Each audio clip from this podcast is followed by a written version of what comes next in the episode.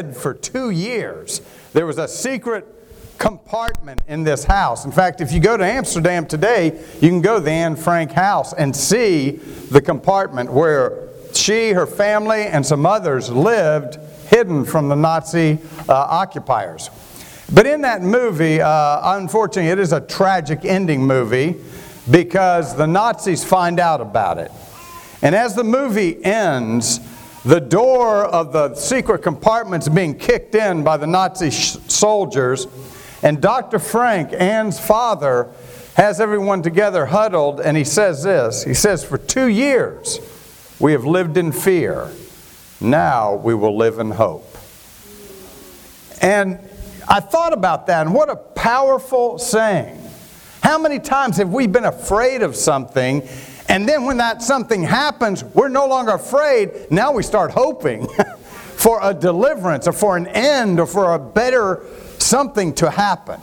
Hope is so necessary for life. Everyone understands that. Everything we do, we go, we work. Why? We hope to get paid. We hope to be able to provide for ourselves. We get married, we have families, we build friendships. We, all of this is driven by a hope. Whatever that hope is, that somehow this will be good and this will turn out. Well, as we're trying to understand what does it mean to love God with all of my soul, you know, we've talked about that means you live for God. Your soul is your unique self. That unique ego that separates you from all other people on the face of the earth, it is your personhood, and that's unique to you. And to, in order to love God with that part of us, what does that mean? It means I live for God. And we developed that in the previous two sermons. But today I want to talk about the importance of the hope that we have. And that is the force that drives us to live for God. And I want us to consider three passages here from three different authors of the New Testament. The first one is in 2 Peter chapter 3.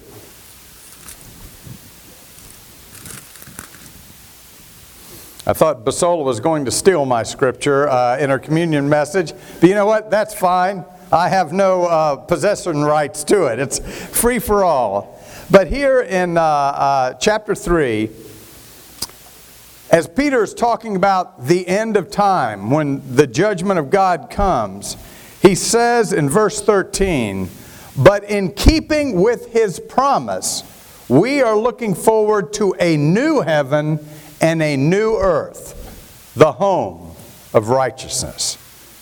In Peter's mind, there's something coming. In Peter's mind, he's looking ahead. There is a hope, a new heaven, a new earth, the home of righteousness. Let's go to the Apostle John in Revelation chapter 21. John is given a vision where he can see the end of this, and really the end of this world, but the new beginning that is coming. And it says here in very poetic terms, verse 1 of uh, Revelation 21 then I saw a new heaven and a new earth. For the first heaven and the first earth had passed away, and there was no longer any sea. I saw the holy city, the new Jerusalem, coming down out of heaven from God, prepared as a bride beautifully dressed for her husband. And I heard a loud voice from the throne saying, Now the dwelling of God is with men, and he will live with them. They will be his people, and God himself will be with them and be their God. He will wipe away every tear from their eyes. There will be no more death, or mourning, or crying, or pain, for the old order of things will have passed away. And then the Apostle Paul in Romans 8 had this to say about the hope that is to come. Verse 18 I consider that our present sufferings are not worth comparing with the glory that will be revealed in us. The creation waits in eager expectation for the sons of God to be revealed. For the creation was subjected to frustration, not by its own choice, but by the will of the one who subjected it, in hope that the creation itself will be liberated from its bondage to decay and brought into the glorious freedom of the children of God. We know that the whole creation has been groaning as in the pains of childbirth right up to the present time. Not only so, but we ourselves, who have the first fruits of the Spirit, groan inwardly as we wait eagerly for our adoption as sons, the redemption of our bodies. For in this hope we are saved. But hope that is seen is no hope at all. Who hopes for what he already has? But if we hope for what we do not yet have, we wait for it patiently. Paul says that all of creation groans. Why does it groan? It's because it has fallen. Now, no matter where we are spiritually in this audience today, you have a view of reality. There is a view that you consider real, and other things you don't. If you're a Christian, your view of reality is that God created all things that all creation comes from Him. We come from Him. Your view is that God had a perfect plan for all of His creation, but when sin entered, not from God, but from mankind, all of a sudden things started coming unraveled. This beautiful creation now started to head toward death and decay. Sin is like cancer. You know, if I go to the uh, doctor and the doctor tells me, Sheridan, we took an x ray, we found a spot on your lung. I don't leave, and the doctor doesn't let me leave thinking, well, you know, I'm 190 pounds. you know, they found a little spot. I still got 190 pounds of me that can, you know, beat on that little spot. What's a little spot? No, he won't let me leave till we come with a plan. I won't go. Why? It's only a little spot. Look at me, 190 pounds. It's only a little spot. Because the nature of cancer is to spread and kill. If that wasn't its nature, no big deal. It's just a little spot. But the nature is to spread and kill. The nature of sin. We understand the spirit of rebellion that Ephesians chapter 2 talks about. That spirit spreads and it kills. And all of a sudden, there was God creating His world, and now everyone wanted to be God. You know, it's amazing. Sometimes people go, I just want to be a good person. What does that mean? A good person according to who? What would it mean to be a good person according to a group of racists? What would it mean to be a good person if you sat down with Adolf Hitler? What would it mean? What would it? I mean, you see, our idea of good people automatically assumes we have a standard by which we determine something's good or not good. And the problem with sin is that that spirit of rebellious comes in all people and they, I want to be God. I want to call my own shots. You know what the, the most oppressive form of government is? It isn't a dictatorship. That's the second most. Most oppressive form is an anarchy. You know why? With a dictatorship, you know where the problem is. You have a focal point to react. With anarchy, everybody's a dictator. it's all around you. Everyone is the authority. So you have no way to focus and say, here's how we address a problem. Everybody. That's what sin does. It's all over here. And Paul talks about all of creation. It's affected the physical universe, the atomic universe, it's affected everything this rebellion because it's been against God the Creator. So, our view of reality is the fact that creation has fallen, man and woman has fallen. We are not living the way we were created to live. We decided to be God ourselves, and now we've had hate, war, rapes, abuse. You just go on and on and on. And we always say we're getting better. Great. Pick up the New York Times today. Read the New York Times. Go back 2,000 years ago, read some ancient documents. How much better have we gotten? We're just better dressed. We can hurt people in more inventive ways, we're still the same. You know why? We can't change the human heart. The spirit of the sin just wreaks havoc. So, this hope of a new heaven and a new earth, we believe that. God is going to do that. He is going to recreate. Now, He's patient right now, giving people time to respond, but that is the hope. And so, if I'm going to live for God, I need to always ask, okay, why? What's going to motivate me? I have this hope.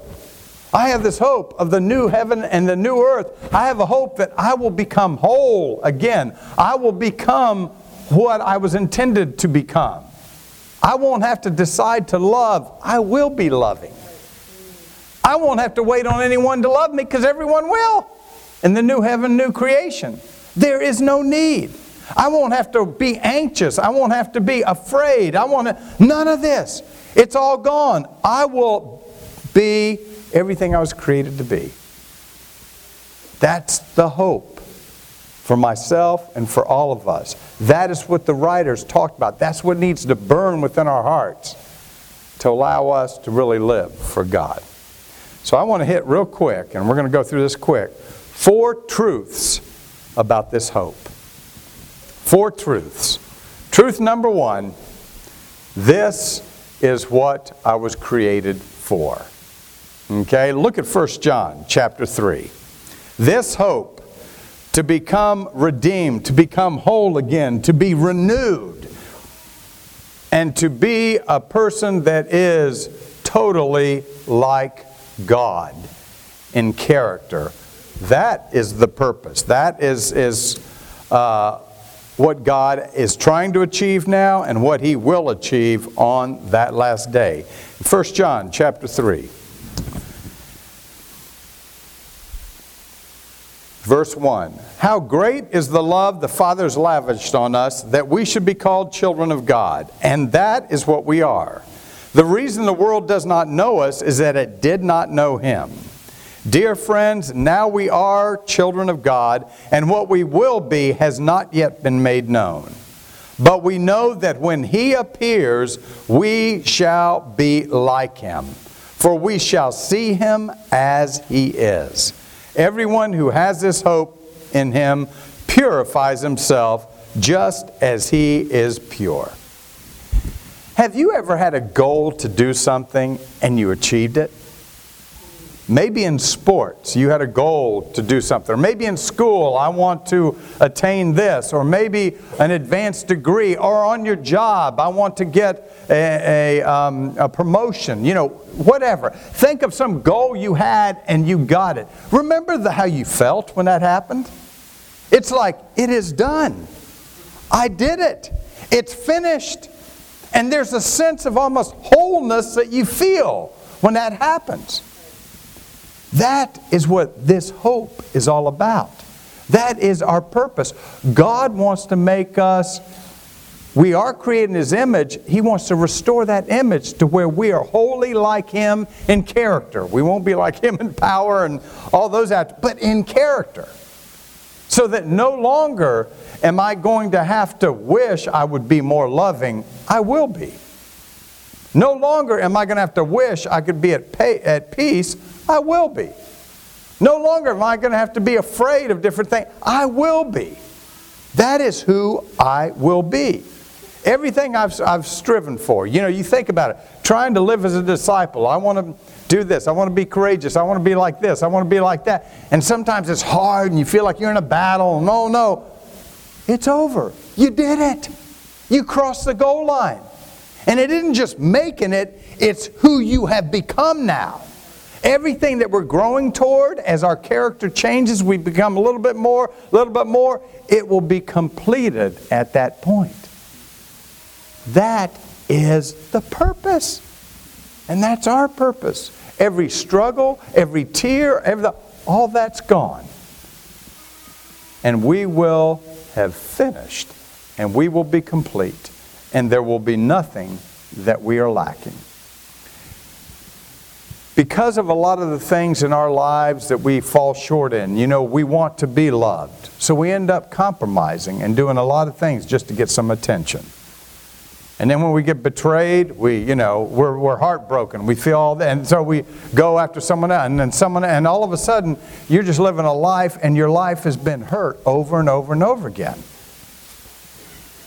That won't be the story anymore. You will be complete. And that's the purpose right there. Second truth about uh, the hope we have in heaven is that it's not going to be boring. I want you to think about that. I used to think, man, going to heaven, that'll be great, but I think of it more like I just don't want to go to the other place, you know? But the bottom line is, it will not be boring. What is it in life that causes excitement, joy, elation? You know, the things that just cause you to kind of jump up out of your seat. I saw some people in here at the Super Bowl, Billy, watching the Super Bowl.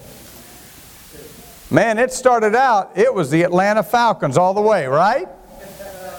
Billy was not feeling too good right there, okay? He was just kind of getting ready to let me just resign myself maybe next year. But I'll guarantee at the end of that game, you could not sit that young man down when the Patriots came back. That's right. It's like, now why is it? What happened? Billy's the same person, he's the same guy there. So, what was the difference? The difference is the hope in the Patriots winning, and when they did, it's like, yeah. But guess what? You can still have fond memories of that, but that's going to fade. Why? Because now you got to wait for them to do it again. Or wait for something good to happen till you can feel that again, right? I want to do, oh, she said she'd go out on a date with me. Yeah, you know, that's only going to last for a little bit. It's all dependent, right? It's all dependent. You need things to happen to keep that feeling and that excitement. When you read the book of Revelation in heaven, people say, oh boy, praising around the throne, that doesn't sound exciting. Oh, you see, in heaven, there is no need for excitement because God Himself will pull that out of you. Everything on this world that you need to make you feel, yeah, that's God Himself in perfection to the millionth degree. And so you being right there is going to be one eternal long, yeah, you need nothing to stimulate you, nothing to evoke any of that, nothing. Why? Because it's God Himself. There's no more crying or pain or tears. Everything's wiped away. All the adversity, because the new heavens and new earth, we will be there, and boring is the thing that'll never happen. One continual elation upon elation. That's the hope that God's given us. Third truth this hope is worked out on a daily basis.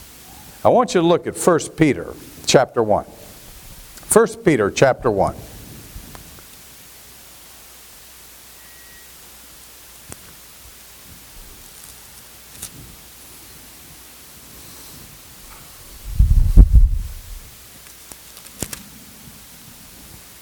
Starting in verse 3, Peter says, Praise be to the God and Father of our Lord Jesus Christ.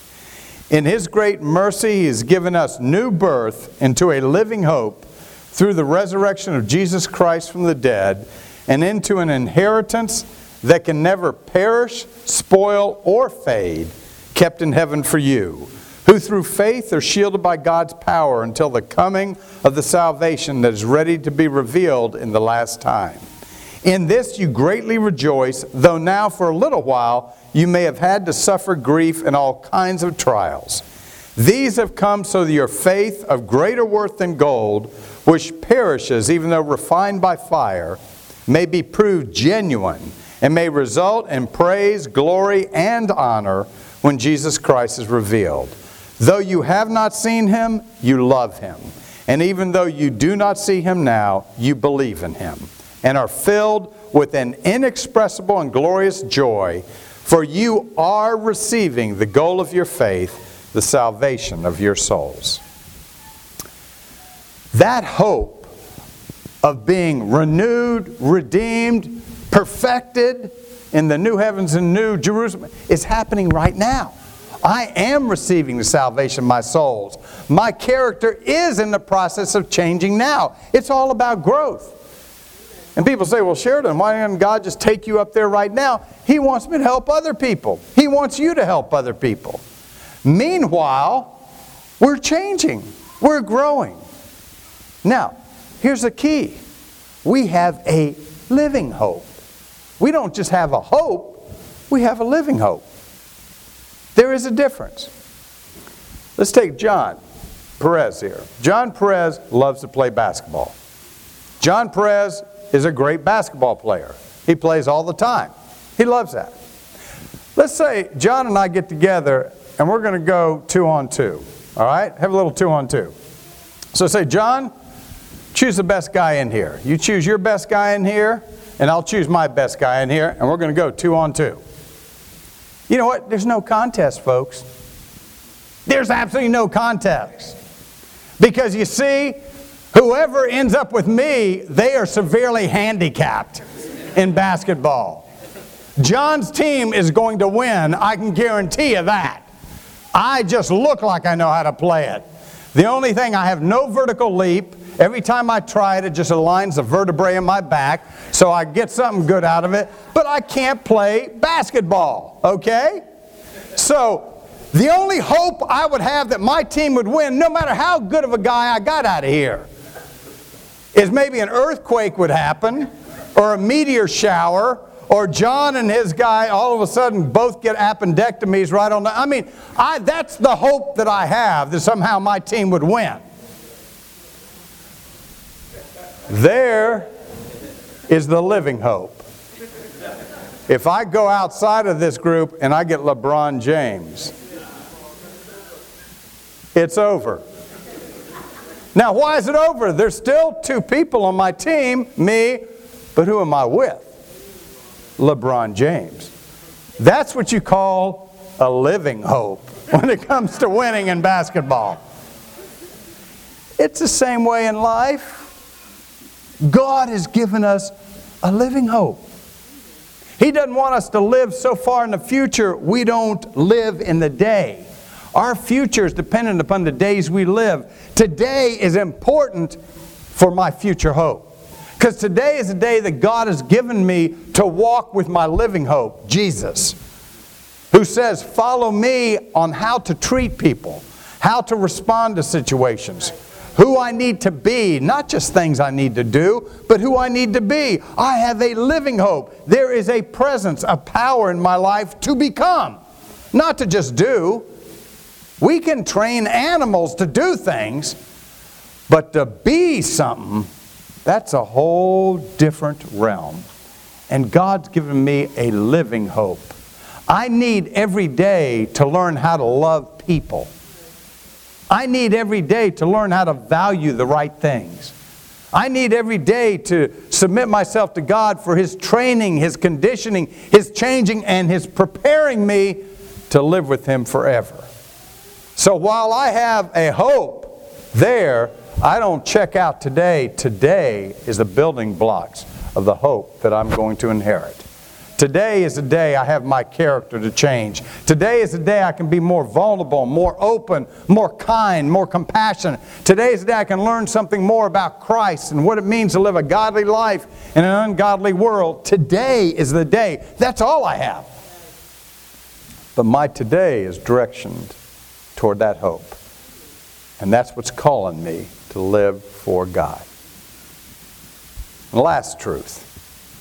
First truth is this is our purpose, you know, to be perfected. Second truth is it's not going to be boring. Third truth is this hope is worked out on a daily basis. Fourth truth, uh, truth is this hope is contingent upon my choice. God has stacked the deck. God has, you know, set it up so that I can inherit that great hope. And that hope can drive me to live for Him every day because I know how the story ends. I know how it's going to be. There'll be challenges and rough times between now and then, but see, I've seen the end of the story. I'm going to be okay. He showed me how to get through it. Not because I'm great, but because He's great. And He's done that for all of us. He's done that. He put a living hope in our lives. So there's no way we can miss unless we choose to miss it. You know, in areas of health, if I'm feeling bad, I always end up waiting. But I choose where I'm going to wait. If I'm feeling bad, I can wait at home and hope things get better. And hope maybe, hey, maybe the doctor will call me. Wouldn't that be something? I'm feeling bad. Maybe the doctor's going to call me. I can sit there and wait. And that's waiting, and I can hope. Or I can put myself in a situation like the doctor's waiting room, and I'm still waiting, but what's going to happen?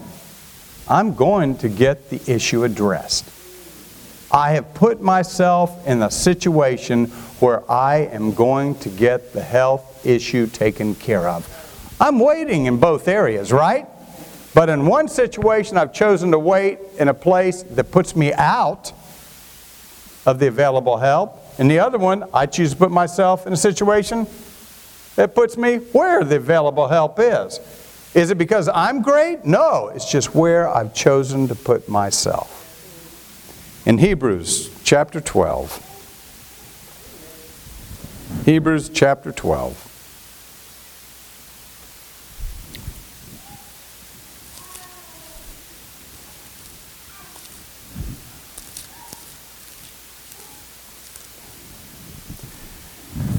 Verse 14, he says, Make every effort to live in peace with all men and to be holy. Without holiness, no one will see the Lord.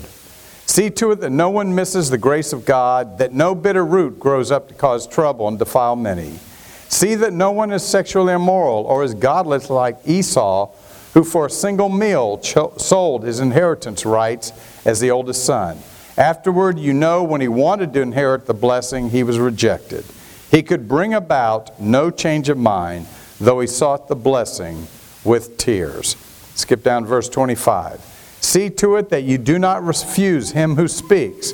They did not escape when they, when they refused him who warned them on earth. How much less will we if we turn away from him who warns us from heaven?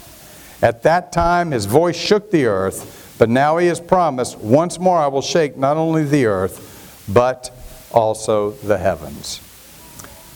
I'm the only one that can see to it that I put myself in the right place.